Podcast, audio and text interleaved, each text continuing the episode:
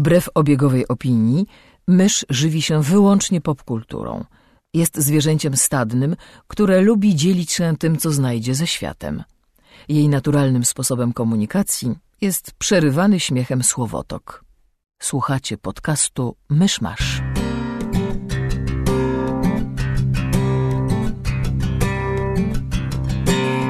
Gospodarzami podcastu Myszmasz są Krzysiek Sera, redaktor portalu Avalon.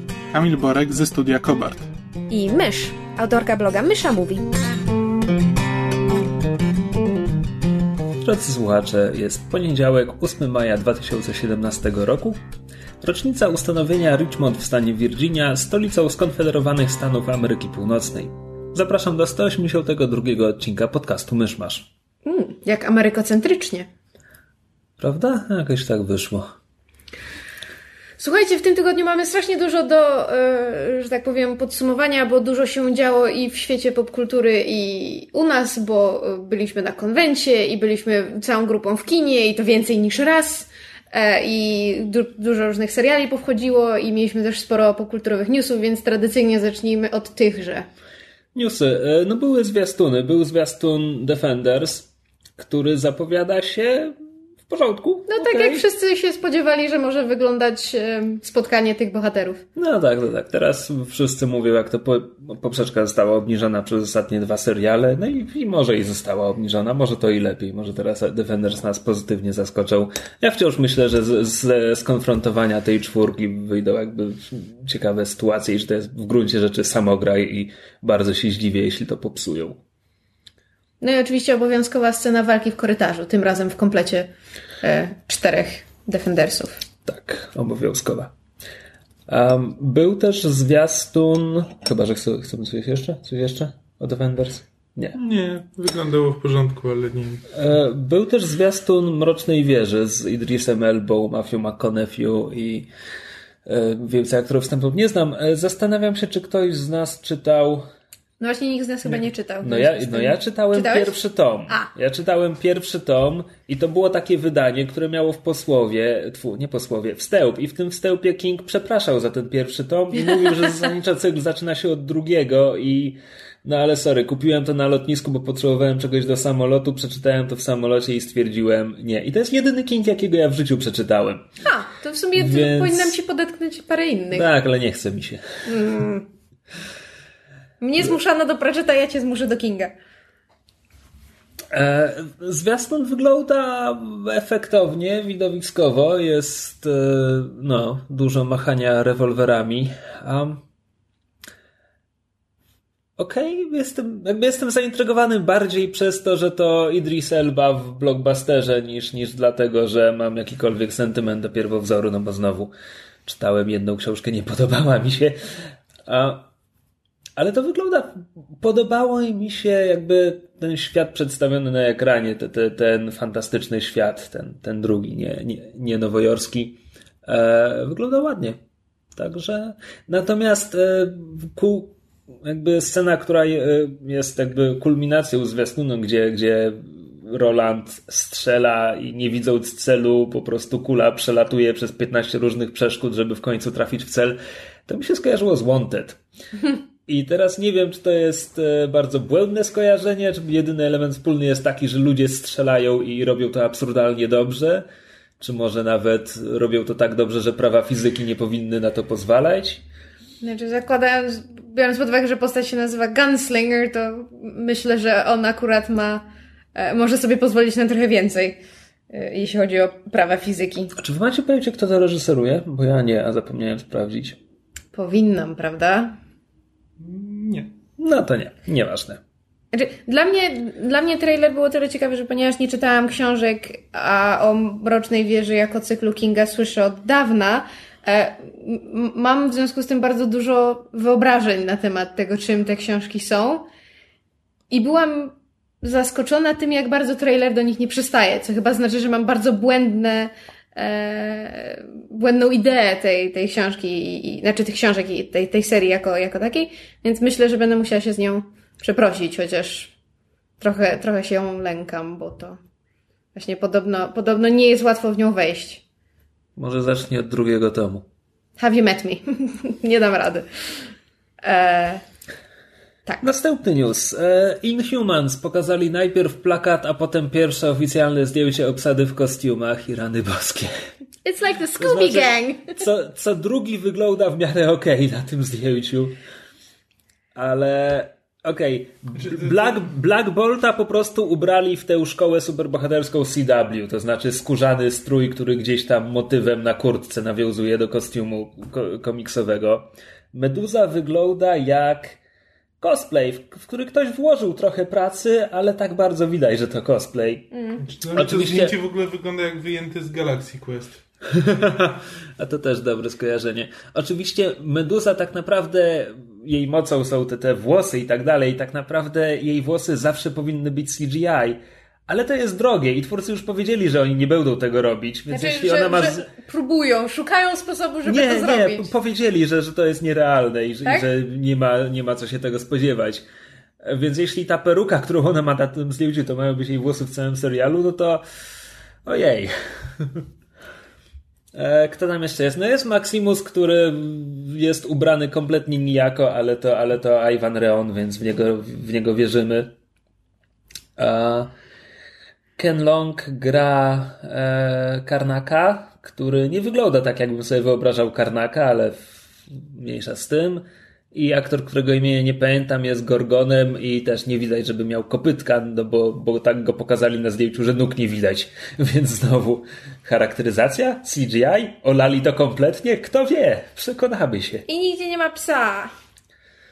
E, tak, nie ma, nie ma Lockjawa. Nie ma, nie ma również Tritona, który uważaj jest takim inhumanem, co jest, co oddycha e, w wodzie i wygląda trochę jak człowiek żaba i zasadniczo potrzebne są, potrzebna jest skomplikowana charakteryzacja i to, że go nie pokazali w tym momencie sugeruje mi, że kompletnie nie ogarniają tego tematu i się boją go pokazać.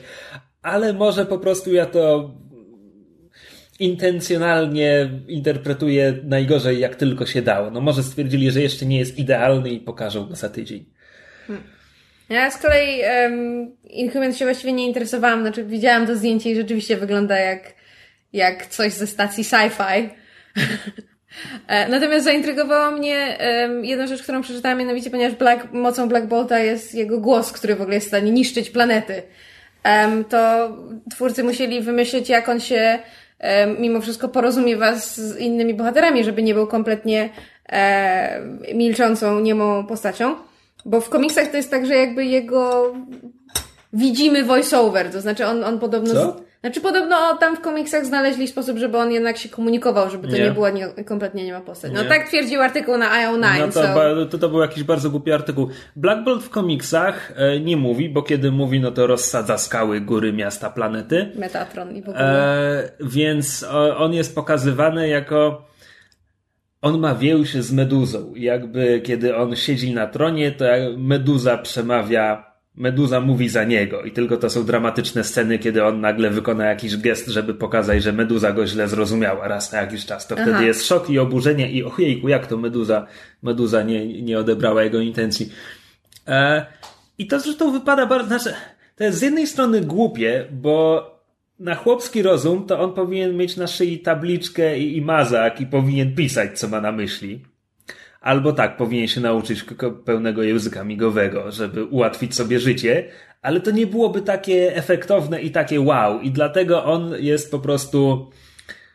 On, on ma kamienną twarz, ale w komiksach to jest prezentowane, że pomimo tego ludzie, przynajmniej ludzie, którzy go znają, przepraszam, nie ludzie, e, doskonale rozumieją jego intencje, zamiary i tak dalej. I jakby no, w komiksach to jakoś działa, natomiast to, to potrafi wypaść bardzo fajnie, kiedy on jednak decyduje się na jakiś gest, na podkreślenie tego. E, był, była seria Illuminati, miniseria pisana przez Briana Bendisa. To było to, kiedy pierwszy raz wprowadzono koncept Illuminatów, czyli tych jakby najpotężniejszych e, osób ze świata Marvela. Było odkrycie, że od lat spotykają się w sekrecie, żeby tam współpracować. To był tam Reed Richards, Doctor Strange, Profesor Xavier, Iron Man i właśnie Black Bolt. I bodajże kulminacją tej miniserii jest, jest dyskusja o to, co, co zrobić z Hulkiem, bo, bo sprawia problemy. To jest to, kiedy Illuminati wysłali go w kosmos, ale to nie była jednomyślna decyzja. To była decyzja, która jakby podzieliła ten zespół do końca. No i tam jest właśnie scena, kiedy, kiedy Tony Stark zabiega o poparcie Black Bolta, a ten tylko jakby wymierza w niego palcem jak z pistoletu i wypala i to jest ta jego, wiesz, mhm. komunikacja niewerbalna. No właśnie twórcy powiedzieli, że oni bardzo nie chcą robić żadnej tam komunikacji myślami, żadnego, wiesz, projekcji, projekcji głosu, ani żadnego voiceoveru, tylko właśnie chcą, żeby Black Bolt się porozumiewał e, językiem migowym. I być może wynika to z tego, że wróciliśmy właśnie z serial Konu, gdzie jednym z gości był David J. Peterson, który jest twórcą e, ten fikcyjnych, e, wymyślonych e, języków i mieliśmy długą dyskusję właśnie na temat e, różnych kosmicznych e, języków, ale szczerze mówiąc, fakt, że Black Bolt miałby się porozumiewać, zakładam, że American Sign Language, czyli tym takim najbardziej standardowym, używanym powszechnie w Stanach, jest dla mnie strasznie leniwa. To znaczy oni powinni, moim zdaniem powinni wymyślić swoją wersję języka migowego. Ale to prawdopodobnie jakby za, znaczy, za dużo zachodu dla znowu, nich. Biorąc pod uwagę, że ten artykuł zajął Nine nie potrafił przedstawić tego, jak Black Bolt jest pokazywany w komiksach. Teraz zastanawiam się, na ile precyzyjnie oddali to, co twórcy naprawdę mają zamiar zrobić. Czy wiesz Więc... co, ta, ta, tam co mnie zastanowiło, bo o, w artykule było wspomniane, że to ich y, tam, to się, jak to się nazywa, Secret Sanctum? Co to? No, jak to... Miasto Inhumans nazywa się Attilan. No może to to. To może to, to było Attilan. Widać, że ja bardzo uważnie czytam artykuły na IO9. Um, że było napisane, że nie będzie na Ziemi. No, zazwyczaj jest na Księżycu. Tak, tylko jakaś ta, to, to taka sugestia na zasadzie, że nie znaczy, będzie... Zazwyczaj. Wcześniej był w Himalajach, a potem był w ogóle w stolicy Imperium Kree, którym no Humans rządzili przez jakiś czas. Ja z tego wyciągnąłem taki wniosek, że gdyby miało być na Ziemi, już abstrahując w jakich okolicznościach, no to wtedy to, że on by używał American Sign Language by było jeszcze zrozumiałe, no bo skoro żyją na Ziemi i mimo wszystko się tam ukrywają, no to mógł mieć z nim styczność, ma sens, żeby, żeby wykorzystywał ASL. Natomiast jeżeli to, to, to ta ich kryjówka jest gdziekolwiek indziej, oni nie mają tak często styczności z ludźmi, to jeżeli twórcy po prostu pójdą na łatwiznę i wykorzystają ASL, to jest strasznie głupie. No ale to jest taki tam drobiazg. W sumie na tyle mało wiemy o tym serialu, że to jest wszystko spekulacja na tym etapie. Ale wygląda śmiesznie. Będzie się działo. Dobrze, to, to jakieś jeszcze trailery? Nie. Nope. To w takim razie przechodzimy do mini relacji z serialkonu, skoro już o nim wspomniałam. No ale taki mini mini, skoro już i tak się skończył. Nie pomoże ludziom. e, no dobrze, serialkon. E, to nasza czwarta edycja. I jego też czwarta edycja. No tak, wszystkich nas czwarta edycja. E, druga, druga majowa, druga podczepiona pod festiwal Netia of Camera. E, Serialkon w tym roku był dla nas dość e, intensywny, to znaczy co roku jest, bo, bo zawsze się na nim bardzo dużo dzieje, natomiast e, w tym roku mieliśmy dużo punktów programu, zarówno wspólnie, jak i pojedynczo lub parami.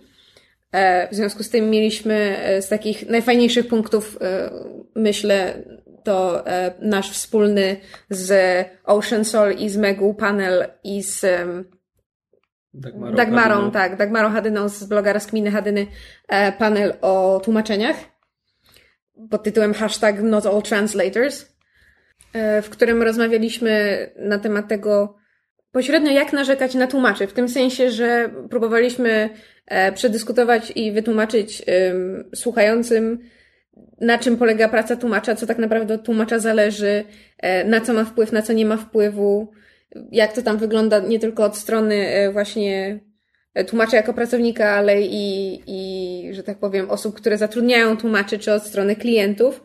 E, I mieliśmy kilka bardzo, bardzo miłych sygnałów od, od ludzi, którzy, którym ten panel jakby bardzo wiele um, wyjaśnił i też uświadomił im pewne, pewne rzeczy, o których nie mieli pojęcia. Mieliśmy też ostatniego dnia bardzo sympatyczny, mam wrażenie, panel o że tak powiem, serialach Marvela i o tym, co w tym jest dobrego, co w tym jest złego, dokąd to dalej e, dąży.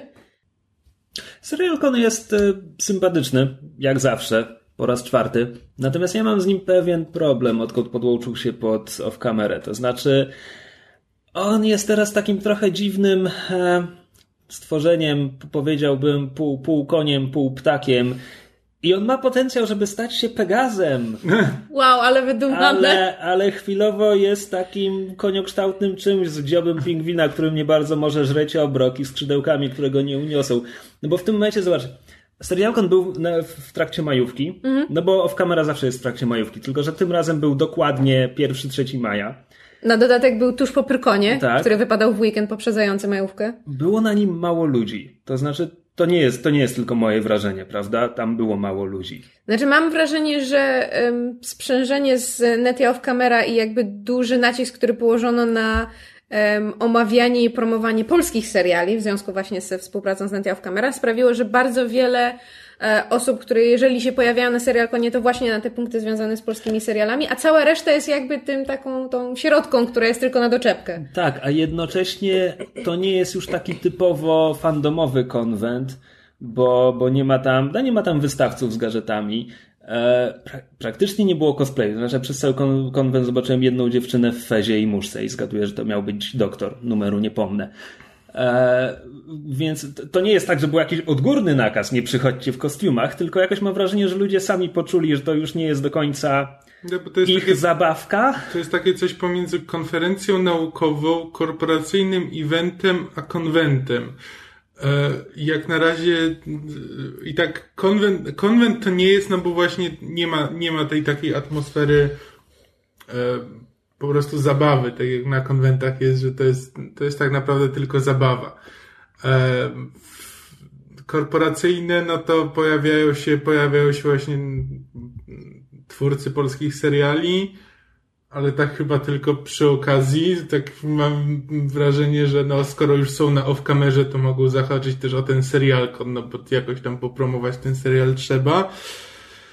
No, no, jako konferencja naukowa, no to też, no to są wciąż takie prelekcje, które i tak można zazwyczaj spotkać na konwentach. Tylko po prostu to w znaczy, bardziej takich tu, proporcjach. Tu e, akurat nie do końca, bo jednak na konwentach, e, jeśli pojawiają się seriale, to bardzo konkretnie seriale fantastyczne, fantasy, science fiction.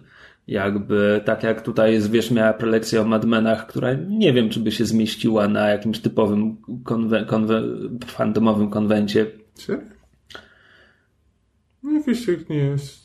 Nie no, tego typu tematyka jest... czy coś, to różne były tematy i wcale niekoniecznie związane. Ale Kopernikon mam wrażenie też od, od dobrych paru lat nie jest typowym konwentem, to znaczy właśnie tam organizatorzy starają się to poszerzyć na jakby szerzej pojętą popkulturę, co nie zmienia faktu, że tak jak Krzysiek mam wrażenie, że zawsze jest nacisk położony w stronę, y, że tak powiem, szeroko pojętej fantastyki, czyli właśnie science fiction, fantasy, a na normalnym konwencie raczej nie uświadczysz znaczy, na normalnym konwencie seriale są raczej elementem dodatkowym czy pobocznym, natomiast nie są, nie są fokusem. A sam fakt, że serialkon dotyczy właśnie tylko i wyłącznie seriali, tam czasami się wspomina o filmach, ale jak się za często to robi, to też ludzie fukają.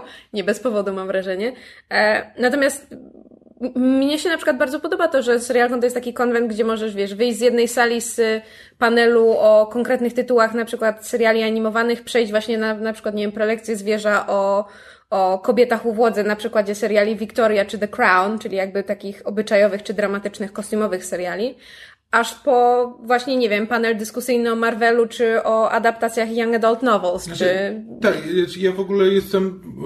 Yy jestem bardzo za tym, że to jest taki no, wyspecjalizowany konwent, e, bo to jest, to jest to, czego zazwyczaj, co na większości konwentów właśnie sprawia mi największy problem, że no to jest taki miszmasz, no, że czasami trafisz na coś, co cię interesuje, a czasami tak po prostu patrzysz program i na przykład potrafi być cały dzień, w którym po prostu nie możesz znaleźć nic dla siebie, bo wszystko jest gdzieś tam obok twoich zainteresowań. Przynajmniej jak idziesz na serialkon, interesujesz się serialami, to wiesz, że zawsze coś dla ciebie tam będzie. E, a na, a na dużym konwencie to no, czasami będzie, czasami nie i tak naprawdę ludzie chodzą tylko po to, żeby się spotkać ze znajomymi. E, I jakby to, że w ogóle istnieje taka inicjatywa jak Serialcon jest, e, jest świetne. I jakby wciąż, wciąż to jest jeden z moich ulubionych no, konwentów. Tylko no jest po prostu w takiej fazie, w której próbuje znaleźć, znaleźć swoje, swoje miejsce i jakby właśnie trochę się e, właśnie przez to, przez to, że zaczynał jako taki dosyć zwyczajny konwent, tylko poświęcony serialom, a teraz jest jeszcze sprzężony jakby z dużym wydarzeniem, e, jakim jest off camera i wciąż jeszcze szuka jakby sposobu, żeby to wszystko razem pogodzić. Znaczy, Mam nadzieję, że mu się uda. Ja bym, ja bym nie chciała, żeby serialkon, bo tutaj wspomnieliśmy o jakby tych trzech e, elementach, które w, pewnym w pewnym sensie mogą się może nie kłócić, ale trzeba by je pogodzić, czyli to jest właśnie ten aspekt fandomowy, komercyjny i akademicki, czy tam naukowy. I bardzo bym nie chciała, żeby serialkon stracił te dwa elementy, od których zaczynał, czyli właśnie ten fandomowo-akademicki, bo pierwszy serialkon to był jakby konwent e, zrobiony, że tak powiem, oddolnie przez fanów i entuzjastów seriali, związanych ze środowiskiem akademickim, z, z kulturoznawstwem, z z kierunkami, które właśnie zajmują się analizą popkultury i był taką okazją, żeby właśnie spotkać się, porozmawiać o serialach, ale troszeczkę głębiej. Nie, nie tylko na tej zasadzie, że ojejku, jakie te seriale są fajne, ale dlaczego i z czego to wynika i, i co w nich takiego jest. I nie chciałabym właśnie, żeby serial stracił te dwa, te dwa moim zdaniem najważniejsze elementy, jakby podejrzewam, że elementu komercyjnego już nie, nie będziemy w stanie utracić, no bo jak połączył się, sprzężył się z, z off-kamerą i, i, jakby tego aspektu już się uniknąć nie da, natomiast bardzo bym nie chciała, żeby te dwa pozostałe się rozmyły.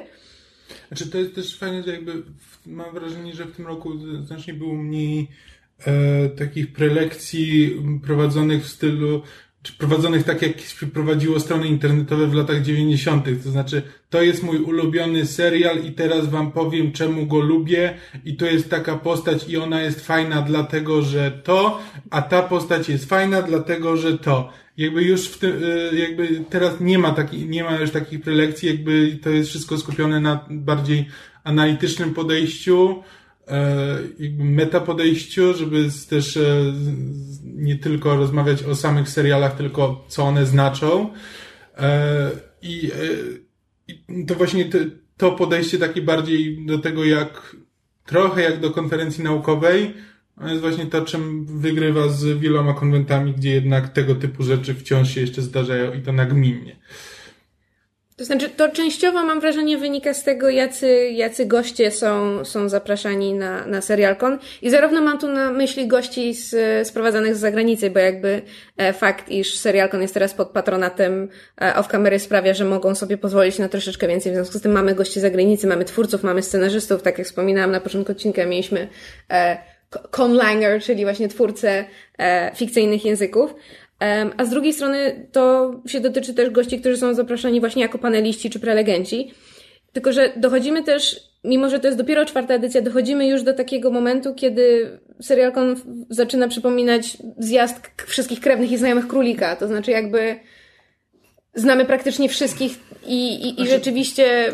To, to prawdopodobnie teraz to mogło wynikać właśnie z tego, że, y, że jest majówka i jakby wszyscy i wszyscy przygodni ludzie, którzy mogli, to wybrali e, no, Pyrkon. E, Ale ja mam na myśli prelegentów, a nie uczestników. Jakby pre... Ale prelegenci też są z tym związani, no bo prelegentów też wybierasz z tego, co, e, wiesz, też większość pojechała na Pyrkon, a nie na Serialkon. Więc jakby też masz, e, też masz ograniczoną pulę. Więc jakby też trzeba polegać trochę na ludziach. Jakby wiem o czym mówisz, jakby rozmawialiśmy o tym, jak dopiero później to do mnie dotarło, że tak naprawdę e, kwestia tego, że jakby jest sporo tych samych twarzy, co były, które były w zeszłym roku, może po prostu wynikać z tego, że jakby nowe twarze pojechały na Pyrkon a jakby Stara Gwardia, ta, która już wie, że serialkon jest fajny i jest fajniejszy niż Pyrkon, no to oni przyjechali, to oni przyjechali do Krakowa, ale jakby... Znaczy, ja się z tym nie zgadzam, bo to nie chodzi o wartościowanie, co jest fajniejsze, Pyrkon czy serialkon, pomijając, że ja osobiście mnie nigdy nie ciągnęła na Pyrkon i, i nie wiem, czy się e, kiedyś tam wy, wybiorę w, w, w kontekście innym, niż żeby pojechać i spotkać się ze znajomymi właśnie. Um, natomiast tak bardzo jak, jak cieszę się, że jest grupa ludzi, którzy od początku są zaangażowani w serialkon w takiej czy innej formie i, i co roku bardzo chcą na niego przyjechać, bo to jest po prostu dla nich um, fajny konwent i, i właśnie jeden z, jeden z tych takich momentów w roku, gdzie, e, gdzie naprawdę jest czego posłuchać i, i, i można się powypowiadać, to chciałabym takie moje tutaj, że tak powiem, osobiste życzenie, bo naprawdę serial Konowi jak najlepiej życzę i, i chciałabym, żeby się rozwijał w, w, fajnym kierunku. Boję się po prostu, żeby to nie, nie stał się właśnie taki konwent krewnych i znajomych królika, gdzie zawsze zapraszamy te same osoby, Właśnie dlatego, że wiemy, że zawsze są w stanie przyjechać, bo chcą, bo mają ochotę i zawsze wiemy, że przygotują coś fajnego, bo zawsze przygotowują punkty na, na fajnym poziomie. Żeby to po prostu w pewnym momencie nie stał się konwent tej samej grupy ludzi, którzy po prostu rok po roku rozmawiają o tym samym.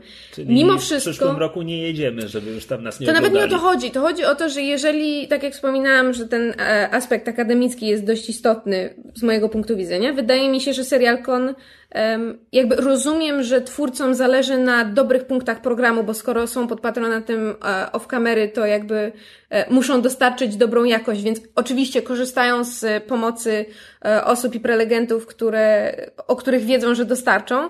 Tak uważam, że serial Con powinien mimo wszystko wrócić do swojej początkowej formuły, gdzie miał, że tak powiem, ten open call for papers, gdzie po prostu każdy, każdy chętny zgłasza temat prelekcji i owszem, można robić jakąś większą selekcję, brać osoby, które mają większe doświadczenie, prosić o jakieś referencje na zasadzie, nie wiem, na ilu konwentach już e, robiłeś prezentację, jakie masz doświadczenie, nie wiem, czy właśnie zajmujesz się analizą popkultury. Tylko po prostu nie, tak bardzo jak nie mam nic przeciwko temu, że w tym roku miałam na Serialkonie 8 punktów programu,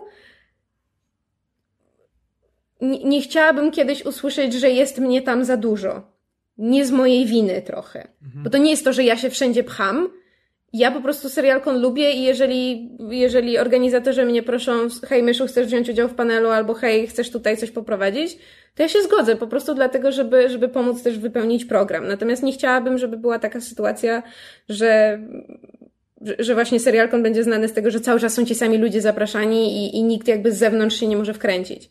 Bo serialkon się powinien rozwijać, a żeby rzeczy się rozwijały, potrzebna jest nowa krew, potrzebni są nowi ludzie, więc nadal będę co roku na serialkon jeździć, natomiast chciałabym też e, cza- czasem częściej być po tej drugiej stronie mikrofonu. No to dokładnie tak jak mówiłem. Ma potencjał, by być Pegazem, na razie jest koniopingwinem. Co ty z tym pingwinem? się zginąć u pingwina.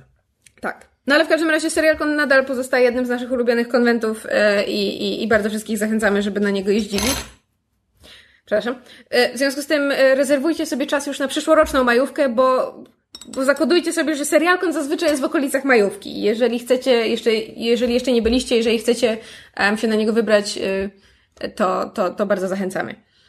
E, To ja mogę się szybko wstrzelić z książką. Chcę mieć ją za sobą. jej, to była taka dobra. Znaczy, przeczytałem powieść e, The Drowned Detective autorstwa Nila Jordana. Reżysera filmu Wywiad z wampirem między innymi. Tak, i Bizancjum na przykład, żeby pokazać cały zakres jego możliwości. Ej, tam po drodze jeszcze było fantastyczne śniadanie na Plutonie. E, tego nie widziałem. E, w każdym razie Neil Jordan, poza tym, że jest reżyserem, jest też pisarzem, bo tych książek napisał już tam ileś. Nie wiem dokładnie ile. E, The Drowned Detective jest pierwszą, po którą sięgnąłem.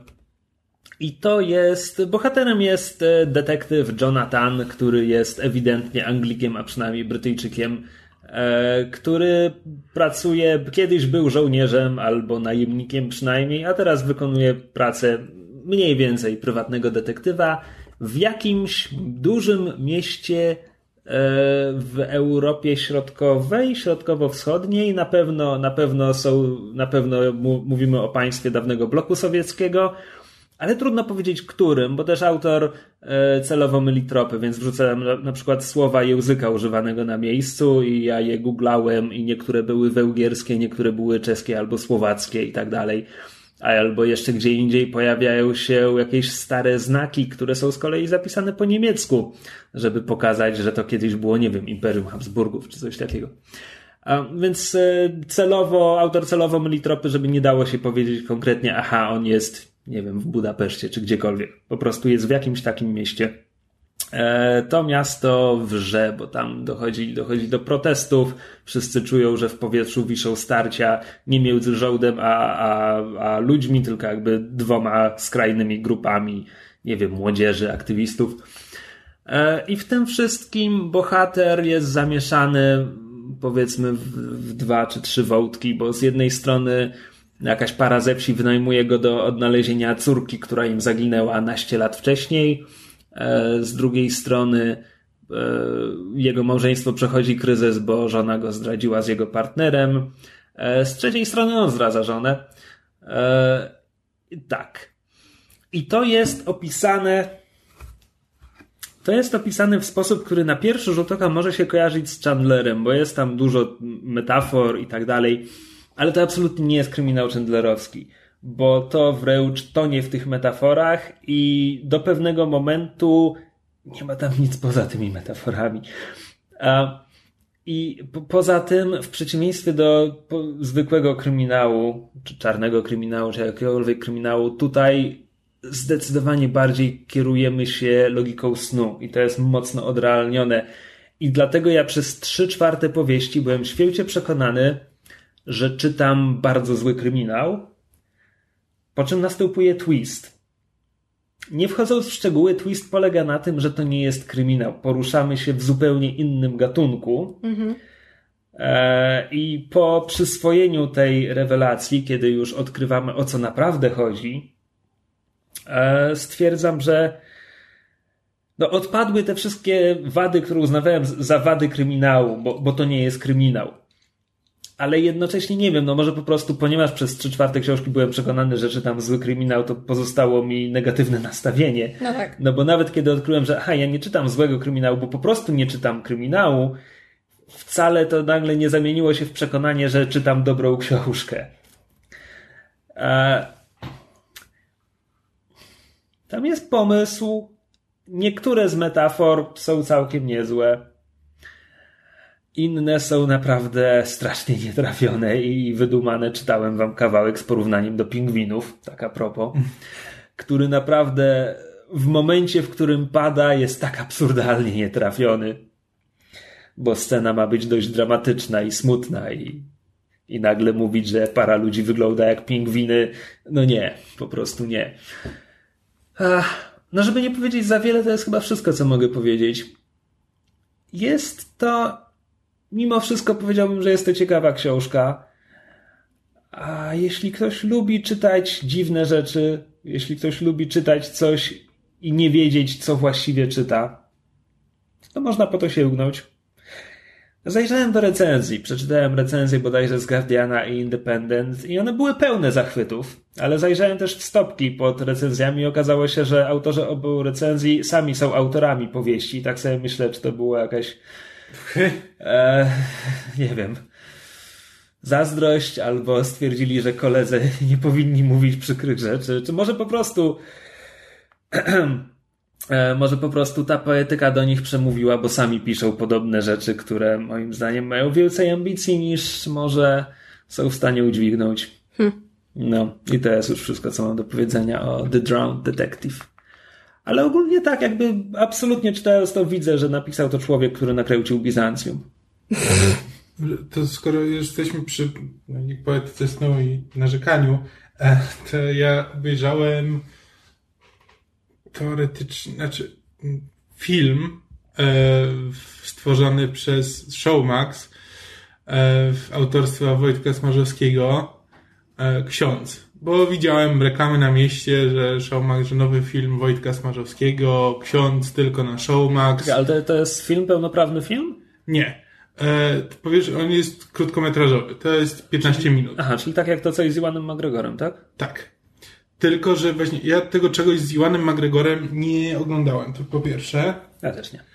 Po drugie, jakby y, to, co jest z Iwanem McGregorem, ja od, od, razu zakładałem, że to jest tylko reklama, no bo to było jakby na, na wejście, na wprowadzenie Showmaxa yy, i ten. Yy, więc jakby zakładałem, że no dobra, no to, to jest taka, taka tam reklama, taki po prostu, wiesz, yy, głupotka, żeby, żeby zapowiedzieć Showmax. A to jakoś tak, ponieważ już ten Showmax jest na rynku i jakby mówią, że to jest no, film Wojtka Smarzowskiego i jeszcze są wypowiedzi jakby miejscowej, czy dyrekcji Showmaxa Polskiej, że właśnie chcą iść w tworzenie też nowych treści na polski rynek, no to myślałem, że to jest jakby pierwszy krok do tego, żeby właśnie tworzyć nowe treści na polski rynek. Hej no, krótkometrażówka też jest pełnoprawną formą. Nie, nie, nie, to, to jakby do tego nie, do tego nie mam żadnych, e, żadnych tych e, zastrzeżeń jakby zacząłem tak ogl zacząłem oglądać tą krótkometrażówkę, jakby stwierdziłem, no dobra, 15 minut, no ale rozumiem, no jakby nie, będą zaczynali od tego, że robią, wiesz, robią pełnometrażowy film w reżyserii Smarzowskiego i ten, y, tylko dostępny na VOD. No jakby rozumiem, roz, rozumiem, czemu to musi być krótkometrażówka, metrażówka, spoko. E, I zacząłem oglądać i zaczyna się świetnie, jakby atmosfera, atmosfera jest super. E, historia polega na tym, że ksiądz mm, zepsuł, że księdzu zepsuł się samochód w drodze skądś tam dokądś tam, e, więc zanim go naprawią, musi spędzić noc w dosyć podłym motelu. I to jest taki ksiądz, jak to z filmów Smarzowskiego, czyli trochę zmęczony, zmęczony życiem i ponury. E, no i mamy na początku scenę, kiedy on idzie korytarzem do swojego pokoju, rozmawia z, rozmawia z jakimś innym księdzem przez komórkę, z, nagle się otwierają przed nim drzwi, z których wypada półnaga dziewczyna, e, w, w, facet, jakiś facet na nią wrzeszczy i rzuca w nią e, ubraniami, on tylko jakby przechodzi tak, przechodzi tak nad nią trochę ten, trochę poddenerwowany, że ktoś mu tutaj przeszkadza i, i idzie dalej. A potem no, przychodzi do pokoju i tam próbuje, próbuje się ten. Zasadniczo tam nie ma większej fabuły. On po prostu tam sobie siedzi, jakby jest, jest po prostu fajny klimat zbudowany, kiedy on po prostu w tym pokoju e, siedzi, roz, tam najpierw zaczyna przez chwilę oglądać jakiś porno, po czym wyłącza, czym włącza z powrotem, czym wyłącza znowu, tam dzwoni do jakiegoś swojego księdza, że tam, że, że mu tam jakiś, że polecą mu tam jakiś film, jak on tam się nazywał. I takie, wiesz, takie po prostu, taka scenka rodzajowa, którą bardzo przyjemnie się ogląda, nie ma tam dużo treści, ale spoko. I tak czekałem, do czego to prowadzi. E, a prowadzi do tego, że to jest reklamówka Showmaxu. I poza tym nie masz żadnej własnej wartości w tym. I ja jak skończyłem to oglądać, to byłem po prostu tak zawiedziony i czułem się tak oszukany, że po prostu byłem, byłem zły na ten film. Że jakby. Zaczęło się przyjemnie, tylko tak byłem ciekaw, do czego to wszystko zmierza. A to wszystko zmierza do tego zasadniczo, że, że jak się nudzisz i, yy, i nie masz co odpalić, to włącz Showmax. I to jest jedyna, i to jest w tym jedyna myśl. I to jest po prostu, to, to jest naprawdę bardzo złe. E, ja autentycznie, autentycznie czułem się oszukany po obejrzeniu, po obejrzeniu tego tak zwanego filmu. Bo to jakby nigdzie nie jest, nigdzie ci nie daje do zrozumienia, no po prostu wiesz, i to nie jest tylko tak, że no wiesz, że masz na mieście ksiądz, żeby zachęcić. Ten, ten, ten ksiądz jest jakby na stronie głównej Showmaxu, ja tylko wchodzę na ten serwis, to mi pokazuje ksiądz, jakby i, jestem płacącym, płacącym abonentem, jakby mam ten, i po prostu wchodzę i mam jako pierwszą stronę nowy film Wojtka Smarzowskiego, ksiądz. Jakby kompletnie, kompletnie się nie spodziewałem tego, że to jest po prostu aż tak chamsko zrobiona reklamówka, także ja rozumiem, że no można, że to może być jakoś związane z tym, że no, no, że ten ksiądz próbuje oglądać telewizję, ale mu nie wychodzi i dlatego to jest jakby wyprodukowane przez Showmax. No ale poza tym musi być tam jakaś myśl oprócz tego, a nie tylko, to nie może być jedyne, co, jedyne, co się wynosi z całego seansu. E, nie, nie, to jest po prostu, już po prostu brak mi słów. Okej. Okay. Zmieniając medium, e, to ja dokończyłem ostatnio e, Legiona i Iron Fista i pytanie, czy omawiamy te seriale, czy odsyłamy do naszego panelu z serialkonów? Czy... Znaczy, myślę, że Legion należało było mówić, no bo na, na serialkonie jakby tylko zahaczyliśmy jako o jedną z produkcji Marvela. A, o Iron Fistie mówiliśmy chyba dwa razy, natomiast o Legionie ani razu, więc myślę, że... O Legionie mówiliśmy jak najbardziej. No po pilocie. po pilocie. No tak, o Iron Fistie mówiliśmy po pierwszych sześciu odcinkach. Ale potem chyba jeszcze drugi raz mówiliśmy, kiedy nie. ja go obejrzałam, nie? Nie, wciąż nie. Znaczy nie, no, potem jak drugi raz o tym mówiliśmy, to już miałem obejrzane. To ty nie miałeś obejrzane. No tak, i Myślałem, że czekaliśmy aż ja obejrzę. No tak, nie no, możemy, możemy jakby zakończyć tylko to, tego Iron Fista. Czy, czy po, jakie są twoje wrażenia po tych sześciu kolejnych, czy tam siedmiu kolejnych odcinkach? A, coś strasznie zroubali po tych pierwszych sześciu, to znaczy zmienia się sposób pisania danego. Danego randa. Strasznie się zmienia. Znaczy, niby w pierwszych dwóch odcinkach pokazywali, że on ma jakieś problemy z agresją, ale jakby potem na trzy czy cztery odcinki kompletnie o tym zapominają i on jest tylko tym sympatycznym szczeniaczkiem, tą postacią, którą ja polubiłem, a potem ta, ta agresja i złość na cholera wie co wraca po prostu ze zdwojoną siłą i nagle staje się główną, jeśli nie jedyną cechą charakteru danego. E, I to prowadzi do tak absurdalnych sytuacji, jak ta, że on niemal w pewnym momencie zabija jakiegoś statystę z Hand, kompletnie bez powodu, tylko dlatego, że tamten coś wspomniał o, o tym, że, że on jest wierny przysiędze, a, a dany nie. I jakby i to wystarcza, żeby zamienić danego Randa w berserkera. E, i mam wrażenie, że scenarzyści kompletnie nie wiedzieli, co chcą zrobić z tą postacią. Tak, bo szczególnie, że jakby na początku to jest Dani jest zasadniczo anty-Daredevilem. E, jest tym superbohaterem, który chce być superbohaterem, który nie ma z tym żadnych problemów, nie ma wyrzutów sumienia e, jakby i po prostu chce pomagać ludziom i jest w tym bardzo entuzjastyczny. Niekoniecznie a, robi to dobrze, ale... Tak, ale... A potem, He's a good sport. A potem zmienia się po prostu w słabego Daredevila. Tak, i to jakby... No, no dany Rand jest najsłabszym elementem tego serialu. E, to jest jedna rzecz. Druga rzecz, Colin to jest już, to jest już segment spoilerowy, prawda? Miesiąc po premierze. No, możemy z tego zrobić tak. Teraz będą spoilery. Mhm. No to e, nie podoba mi się dopisanie Colin do, do The Hand. To znaczy, to mogłoby działać, bo podoba mi się pomysł na to, żeby pokazać Hand jako sympatyczny kult. E, mhm. żeby pokazać, czemu jakby ci wszyscy statyści wstępują w szeregi The Hand i ci młodzi ludzie, którym The Hand pomaga i coś z nimi robi i daje im cel w życiu. To jest strasznie fajne, to mi się podobało. Tylko potem wystarczy, że Colin raz zdenerwuje Bakuto i oni już chcą wysołczyć z niej krew.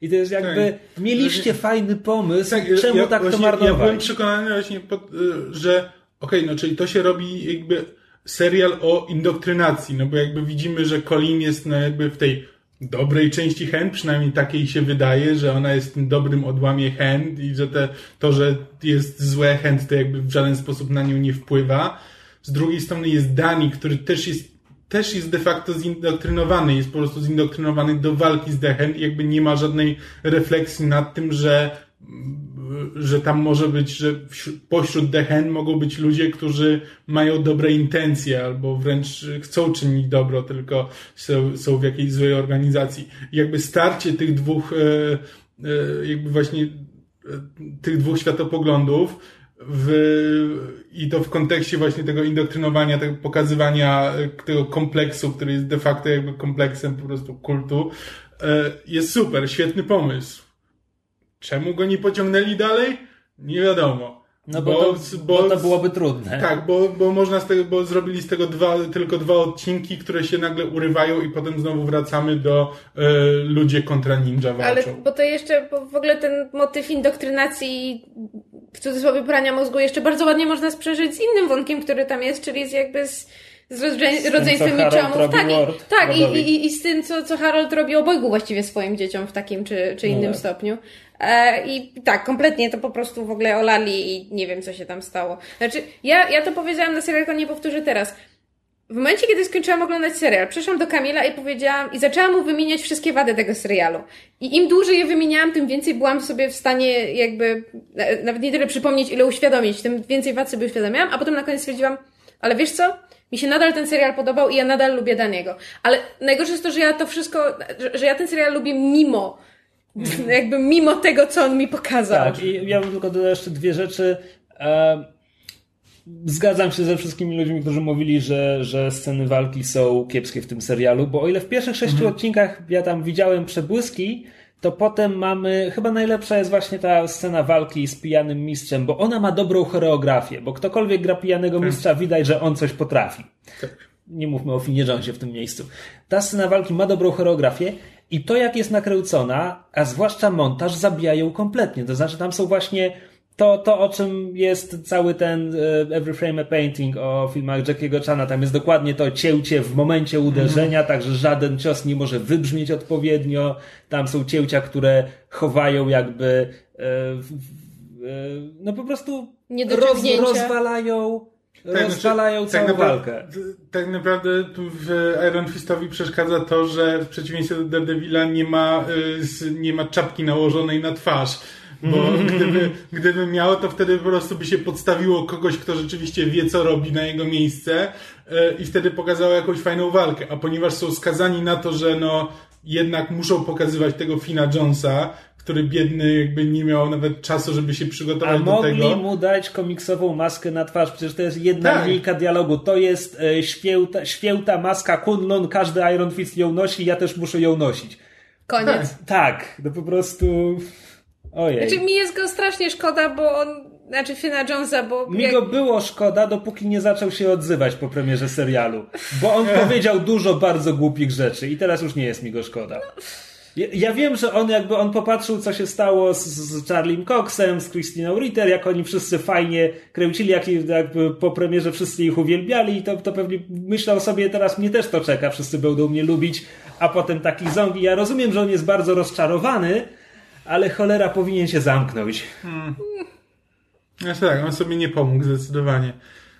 No i jeszcze ostat... ale, ale mam wrażenie, że zna się w takiej sytuacji, gdzie nieważne co by powiedział, to ludzie Znaczy, by to, byli to nieszczęśliwi. inna sprawa, że No. jakby ty Iron Fist był jakby z góry skazany tutaj na porażkę, bo no bo, Bo ludzie byli uprzedzeni, no jakby... Tak, no i ostatnia sprawa to ostatni odcinek tego Iron Fista, w którym wydarzyło się, nie wiem co się wydarzyło. Znaczy ja mam wrażenie, że twórcy przygotowali, wydawało im się, że będą mieli 14 odcinków i potem ktoś im przypomniał i już nie mogli z tym nic zrobić, bo tam się pojawiają jakieś tak absurdalne skróty, to znaczy okej, Harold obrywa, dostaje kulkę i spada z budynku. Ale wcześniej mamy wprowadzoną jako ważną informację fakt, że on jest nieśmiertelnym. Z nieśmiertelnego. W sensie, że trzeba mu bardzo konkretnie odciąć głowę, żeby go zabić. Ale on spadł z budynku. Czy po drodze przeleciał przez wirnik jakiegoś helikoptera, który był poza kadrem? Nie wiem, ale potem mamy scenę w krematorium, gdzie Ward, okej, to jest z jednej strony dobra scena, bo tu widać, że to jest Ward, który nienawidzi swojego ojca do tego stopnia, że go zabił dwa razy. E, ale z drugiej strony to wciąż był jego ojciec i on wciąż ma z tym problemy i okej, to jest fajna scena, tylko, tylko czemu to jest nakręcone jakby to był faktycznie jego pogrzeb, kiedy tak naprawdę oni go zabijają w tym momencie, kremując jego ciało, bo on powinien wrócić zgodnie z tym, co nam powiedzieli w tym serialu. Więc to jest jakiś absurd. Chwilę później mamy scenę, gdzie Davos rozmawia z Joy i oni w ogóle, oni mieli jakiś własny wątek poza kadrem się rozegrał, bo okej, Davos jeszcze w miarę zrozumiem, że on mógłby chcieć zabić danego, ale to, że Joy teraz w ogóle bierze udział w tej rozmowie, to nie jest miejsce, w którym ją zostawiliśmy, kiedy ostatni raz była na ekranie. Zresztą Davos. To znaczy, o ile w następnym sezonie nie okaże się, że on był zakochany w danym, to ja nie kupuję tego, jak bardzo on jest na niego wściekły. Tam jeszcze, to, to, nie, nie w związku z czymkolwiek, ale tam jest jedna taka scena, która jest dla mnie jakby kwintesencją tego serialu jak bardzo ten serial się stara i jak bardzo nie umie cokolwiek. E, Bo jest flashback e, Daniego, który e, idzie do tego smoka i widzimy tylko dwa, dwa czerwone ślipia smoka w ciemności, po czym jest crossfade do jakichś dwóch lampek czerwonych na budynku i potem dopiero kamera schodzi, żeby pokazać nam Harolda. I jakby tak bardzo e, twórcy próbują jakby stworzyć jakąś, e, jakąś analogię między tym smokiem, który, z którym musiał walczyć Dani w Kunlun i Haroldem, i tak bardzo to jest naciągane, że To- to to- jest, to- to jest dokładnie, to jest doskonała metafora dla całego serialu, że po prostu Z- bardzo próbują. to, nie ma sensu. To znaczy, Harold jest po prostu zły, natomiast relacja Kunlun z tym smokiem jest oparta na wzajemnym szacunku i w ogóle, bo to dzięki temu smoku ci, te wszystkie fisty mają swoją moc. Ten smok się odradza po każdej swojej śmierci i tak dalej. To jest symbioza. Więc teraz sprowadzenie, że smok i Harold są tym samym. Tak, Nie. dokładnie, że tam są po prostu ktoś ma jakiś pomysł i tak bardzo próbuje go wpleść i tak bardzo nie potrafi. to- I to, to jest dokładnie, że po prostu, że są tam fajne pomysły, no to właśnie te, co mówiliśmy, wątek z indoktrynacją, ale nikt go nie ciągnie do końca. Jakby wątek tego white privilege, tam jest jakby to, że Dani jakby nie czuje się tym, tym, e, tym białym, bogatym chłopakiem, którego wszyscy w nim widzą, on tam gdzieś jest, ale też jest niepociągnięty do żadnego, do żadnego końca. Wszystko tam są, i, i dlatego mi się te, te pierwszych sześć odcinków podobały, to też mówiłem na serialkonie, dlatego mi się podobało, że ja byłem przekonany, że no, okej, no tam się niewiele dzieje, jest dosyć, dosyć powolne, ale patrzcie ile tam jest wątków, które oni wprowadzają, które mają szansę się, które zapowiadają się ciekawie. Ale nie, bo, bo nikt nie wie, co z nimi dalej zrobić i nikt nie jest nimi dalej zainteresowany i po prostu co dwa odcinki wprowadzają coś zupełnie nowego i zapominają o wszystkim, co się wydarzyło do tej pory. Jeden drobny detal, który mi się spodobał, to to, że kiedy serial odkrywa karty i dowiadujemy się, że Colin jest członkinią Hand, to nagle zaczyna biegać w czerwonym podkoszulku, a nie białym. Bo dba, dba o markę i rozpoznawalność. To jest już chyba wszystko, co ja chcę powiedzieć o Iron Fistie. Tak. Znaczy, tak bardzo jak, jak chcę lubić danego jego lubię, mimo wszystkich jego licznych wad, które scenarzyści przez nieumiejętność albo głupotę mu rozpisali. Tak bardzo liczę na to, że w Defenders ktoś mógł po prostu obije porządnie pysk, żeby się ocknął i przestał zachowywać jak bubek. Somebody kick that puppy. A drugim serialem, który w końcu udało mi się skończyć, był e, Legion. E, udało nam się go skończyć nam wszystkim. Tak, sukces, wielki sukces. E, Legion, jak się nazywa showrunner? Noah Hawley. Hawley. Hawley. Hawley. Tak. A gdybym chciał to odmienić? Serial... Noah Hawleya. Być Ewentualnie Noaha Hawleya. Tak, bo mieliśmy na ten temat długie dyskusje. A, okay. e, więc e, osiem odcinków kompletnej jazdy po bandzie, która wraz z upływem czasu okazuje się mieć ręce i nogi. Mówię o głównej mm. fabule wszystko się bardzo ładnie układa. E, oraz ku no, dużemu zaskoczeniu z mojej strony e, okazuje się mieć silne związki z komiksem. Tak jak mówiliśmy po pierwszym odcinku, że to się wydaje być kompletnie oderwane od czegokolwiek, poza tym, że wzięli imię postaci i bardzo ogólny koncept, tak im bliżej końca, tym bardziej się to układa mhm. e, w, w, w miarę spójną całość. Do tego stopnia, że jestem gotów jakby nie zdziwię się, gdyby w drugim sezonie gdzieś blisko finału jednak pojawili się X-Meni, bo tak sobie myślę, że jednak jest dla nich miejsce w tym świecie. Mimo wszystko. A jak będzie, to zobaczymy. Ostatecznie, jakby pomimo tego, co mówię, no to tak naprawdę nawiązania komiksowe ograniczyły się do tego, że poza Davidem jest tu jeszcze jedna postać z komiksów, a trzecia jest wzmiankowana. No to znowu, to jakby to dwie postaci i wzmianka, to to nie jest silny związek z komiksami. Tak ale układa się w sympatyczną całość. A... Znaczy, ja mam wrażenie, że ten pierwszy odcinek był niemalże miał intencjonalnie wprowadzić e, widza w jakieś takie zamieszanie i, konfuzję i niezrozumienie, bo im dalej, tym na, nawet, że tak powiem, formalnie te odcinki były trochę bardziej, no miały ręce i nogi. Tak jak po pierwszym ja kompletnie nie wiedziałem, co twórca chce mi pokazać, tak potem E, tak potem to już było może niespokojniej, no bo tam w dalszym ciągu był numer taneczny, była sekwencja z filmu niemego i parę innych dziwnych mm -hmm. rzeczy. Ale jakby na koniec, na koniec sezonu już jakby nie było wątpliwości co do tego, co, co było prawdziwe, co było tylko w głowie Davida i tak dalej. Um, no. A poza tym wszystkie te zalety, o których mówiliśmy przy pierwszym odcinku, obowiązują dalej. To znaczy Dan Stevens jest świetny w tej roli. Fantastyczny. Najlepszy, najlepszy gdy ma okazję rozmawiać sam ze sobą w jednej scen. Z, a, z czego jedno jego wcielenie ma brytyjski akcent, tak. co mnie szalenie konfudowało, bo miałam flashbacki do Downton Abbey. Um, Audrey, Aubrey Plaza jest fantastyczna. Tak. Znaczy, to tak. był bezbłędny casting, zwłaszcza w tych końcowych odcinkach. Tak, znaczy szczególnie, że właśnie fajnie wbrew typowi, bo jakby Aubrey Plaza, no to przez... E... Wyraźnie nie widziałeś innych filmów z jej filmografii, bo to jest bardzo w jej typie. Znaczy nie, no bo ona zazwyczaj gra taką dosyć zblazowaną, zblazowaną nastolatkę. E, trochę, trochę dziwną. E, ale nie, nie, nie no nigdy nie widziałem, żeby miała aż taką okazję do szarżowania jak w tym serialu. Znaczy, ja, ja widziałam, tylko żebym teraz nie pokiśkała tytułów. E, bo były, były te takie dwa filmy, gdzie bohaterka się zamienia w e, zombie, które ja oglądałam. Jedno było Burying the X, a drugie było. Ojej, próbuję sobie przypomnieć tytuł. W każdym razie w jednym z nich gra, gra Aubrey e, Plaza. Mhm. I muszę powiedzieć, że też e, ten e, makijaż, który miała, znaczy charakteryzacja, którą miała pod koniec e, Legionu, e, bardzo, bardzo mi przypomina właśnie te, tej rolę zombie i też pod względem szarży aktorskiej bardzo mi to przypominała. Więc to nie jest wcale takie wychodzące poza jej, że tak powiem, emploi. No okej, okay, skoro tak mówisz. I used a fancy word. It made Chris smile. Znaczy, czy w ogóle też, też się cieszę, bo e, po pierwszym odcinku to tak e, po pierwszym nawet ten po drugim, że są wprowadzeni, wprowadzone inne postaci, e, inni mutanci, ale ja po, na przykład po pierwszych dwóch odcinkach to jakby tak zupełnie nie miałem poczucia, kim, kim oni są, kim są te postaci.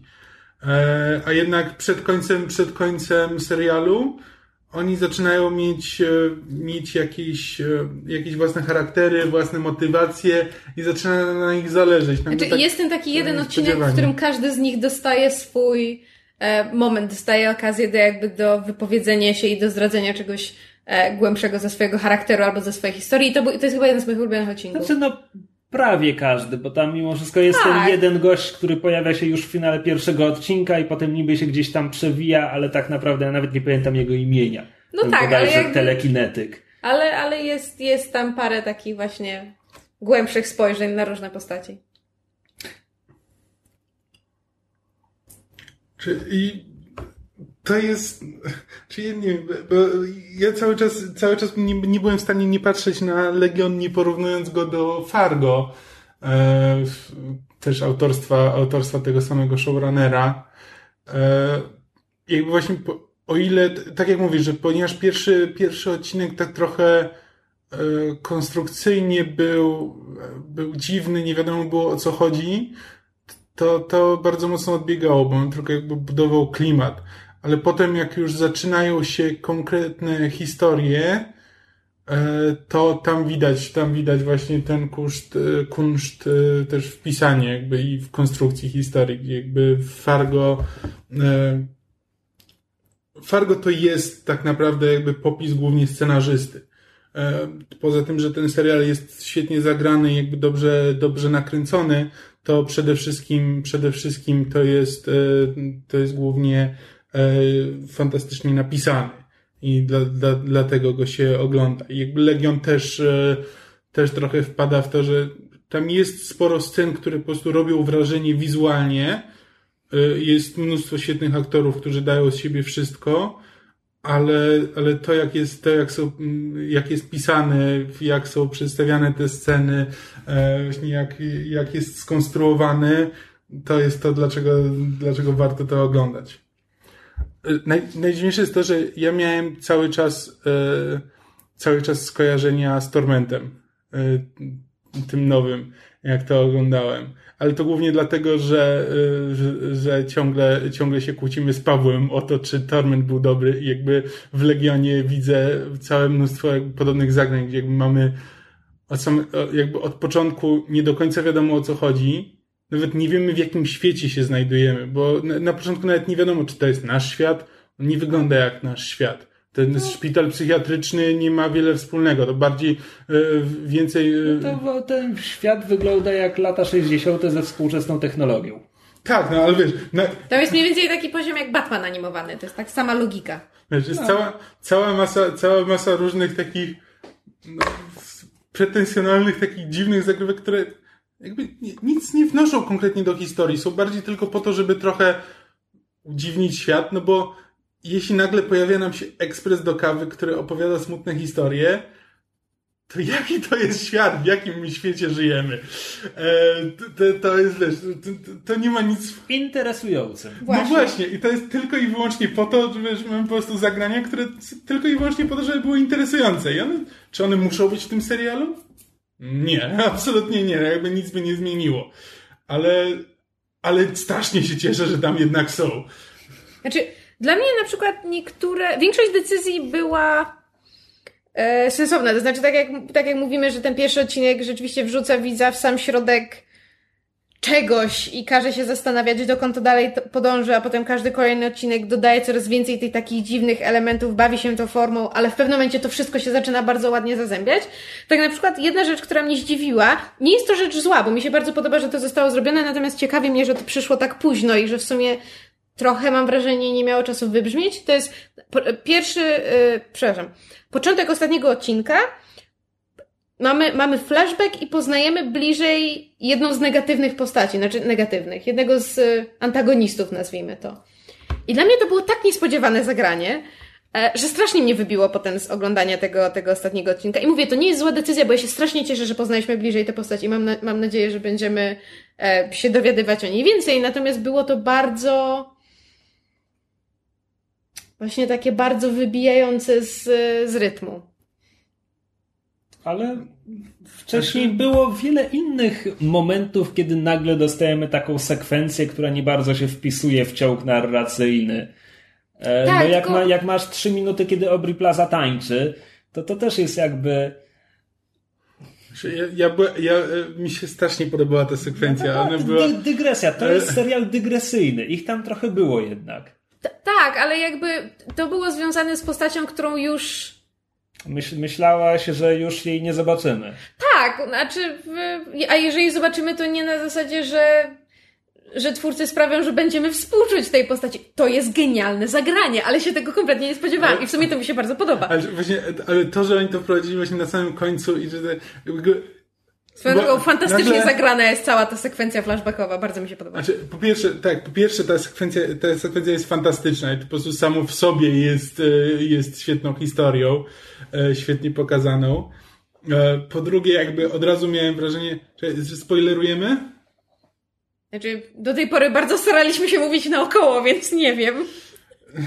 Znaczy, dobrze, to postaram się bez spoilerów, ale jakby miałem wrażenie, że właśnie, że ponieważ teraz to nagle, nagle spotykamy tę postać i jakby w, znamy, znamy ją z przeszłości, no to ona teraz e, to będzie, to, to będzie ten główny zły, po czym e, A prawda, to jest takie trochę jakby wprowadzali głównego złego na przyszły sezon. Tak, dokładnie. Że, a po, po czym nagle się okazuje, że Nie. nie. nagle, nag- nagle wyciąga, serial nam wyciąga e, dywan spod nóg e, i nie, jakby po prostu mamy, ta postać będzie ważna i to nie było jakby zupełnie tak, że to jest po prostu, że to, że to jest zagranie tylko po to, żeby, żeby nam zmylić trop, bo ona będzie ważna, tylko że w zupełnie inny sposób niż ja byłem przekonany, że będzie po, po obejrzeniu tej sekwencji, jakby po tym, że ona akurat jest w tym miejscu i po tym, jak ta postać, kiedy się pojawia po raz ponowny, jest przedstawiona, kiedy, kiedy ona znajduje, kiedy ona się ubiera na koniec tej sekwencji, ubiera Tak. się w strój, którym później się pojawia już w tym, e, e, poza, poza tą dygresją, no to okej, no dobra, no to teraz mamy wprowadzenie, e, wprowadzenie głównego złego. Nope! Tak. Nie, świetnie, to, świetnie to jest poprowadzone. Właśnie, właśnie przez to, że to jest tak poszatkowane. A zatem mamy tego y, świetną postać y, graną przez y, gościa z Flight of the Conchords, tylko tak dobrze, Tak. dobrze mówię tak. A, E, nie wiem, o kim i- mówisz, i- o której postaci. I What We Do in the Shadows. To jest nowozelandzki aktor i E, To jest ten, który, ten, który utknął w... e, Kostce lodu. Za, A, tak, tak, jest tak, zamrożony, tak. zamrożony w, kostce lodu. Te, świetna postać. Zresztą za każdym razem, jak się pojawia jakaś nowa postać, to ja ją uwielbiam i jest po prostu, jest zawsze wprowadzona w fajny sposób. Od razu wiadomo, o co, w- o co w niej chodzi, jaki ma charakter, e, a potem jest tylko coraz lepiej. Jestem zakochany w tym serialu, naprawdę. mm, No, był bardzo, bardzo, bardzo, bardzo sympatyczny. Ja bym tylko chciał ociupinkę więcej ładu w drugim sezonie. Nie pod względem formalnym, niech tam wprowadzą sekwencję, nie wiem, stop motion, animation, czy cokolwiek. E, Natomiast e, animacji poklatkowej. E, Natomiast a, no bo ja obejrzałem cały ten sezon i wciąż są tam postacie, co do których nie jestem stuprocentowo pewien, jaka właściwie jest ich moc. Albo inaczej, czasami na ekranie jest działanie jakiejś mocy i ja nie mam pojęcia, która postać to robi. I to, ponieważ mimo wszystko opowiadamy historię superbohaterską, to jakoś chciałbym, chciałbym wiedzieć. Trochę tak.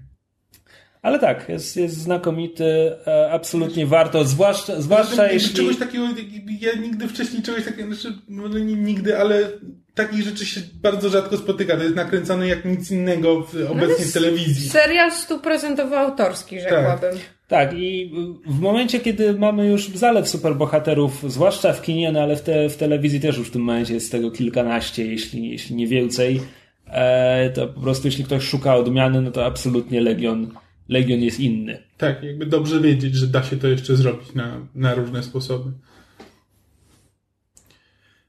Dobrze, przechodzimy dalej. No, mamy dwie premiery um, kinowe. Ja wiem, że prawdopodobnie większość z naszych słuchaczy chciałaby posłuchać, jak omawiamy pierwsze odcinki amerykańskich bogów albo opowieści podręcznej, które też wyszły w tym momencie. Natomiast nie wiem jak wy, ja w wypadku obu tych e, produkcji, w jednym wypadku muszę przeczytać książkę po raz pierwszy i potem obejrzeć serial, a w drugim wypadku muszę ponownie przeczytać książkę, zanim obejrzę serial. Więc e, ode mnie się nie spodziewajcie E, zbyt szybko opinii. Ja prawdopodobnie będę ostatnia, zależnie znaczy, od tempa czytania. Znaczy, opowieść podręczna jest tak dołująca, że wystarczy mi z drugiej rełki. Ja nie mam ochoty tego oglądać, a amerykańskich bogów jeszcze nie widziałem. Znaczy, y, serial jest mniej dołujący niż książka, jeśli chodzi o opowieści podręcznej. E, znaczy, dlaczego mi idzie wolno? Ponieważ ja słucham audiobooka, a nie czytam. Jakbym czytała, to by było szybciej. Kamil przesłuchał za mną część audiobooka tak, ale... w drodze na serialkon. E, natomiast był się wyłączał, w związku z tym zarejestrował jakieś 15% tego, co tak. zdążyło pójść. No, niestety, niestety jakby w, słuchając książki i jadąc samochodem, kiedy ja, jednak jak jadę samochodem, to skupiałem się na drodze, więc jak Słusznie. Czasami, czasami się po prostu orientuję, że nie słuchałem, nie słuchałem ostatnich pięciu minut, na przykład nie wiem, gdzie się dzieje ta scena. I na przykład nie byłem pewien, co z tego, co słyszę, to są flashbacki, a co dzieje się e, jakby we współczesności tej książki, e, więc miałem bardzo, bardzo spore problemy ze zorientowaniem się właściwie, e, kim jest bohaterka i do czego dąży i tak dalej. Natomiast jakby serial, serial wprowadza parę zmian i wydźwięk nie jest, nie jest aż tak dołujący. Ale to, y, ale to może zostawimy to sobie, ponieważ tak to nam się zrobi bardzo długi odcinek, bo nie było nas dwa tygodnie, a mamy jeszcze do omówienia dwie premiery filmowe, to może y, omówimy to, jak już będzie trochę więcej odcinków, e, na przykład w przyszłym tygodniu. Tak jest. Tak. Dobrze. To w takim razie... Zresztą ja tylko powiem, że amerykańskich bogów warto, opowieść podręcznej też warto. You heard it here first, folks. tak, zdecydowanie, bo nikt inny, nikt inny nie chwali tych seriali w internecie. Hej, wiem, że to brzmi jak koniec odcinka, ale to nieprawda. Ponieważ nagraliśmy tak dużo, że nie chcieliśmy Was zmuszać do ściągania 2,5 godziny odcinka, tak więc podzieliliśmy go na dwie części. W drugiej części rozmawiamy o filmach Get Out oraz o Strażnikach Galaktyki 2. Tak więc jeśli chcecie tego posłuchać, zapraszam na myszmasz.pl, albo na nasz feed RSS, albo na iTunes, albo na YouTube, gdziekolwiek lubicie nas słuchać. Tam znajdziecie resztę tego odcinka nazwaną odcinek numer 182b. Zapraszam do słuchania.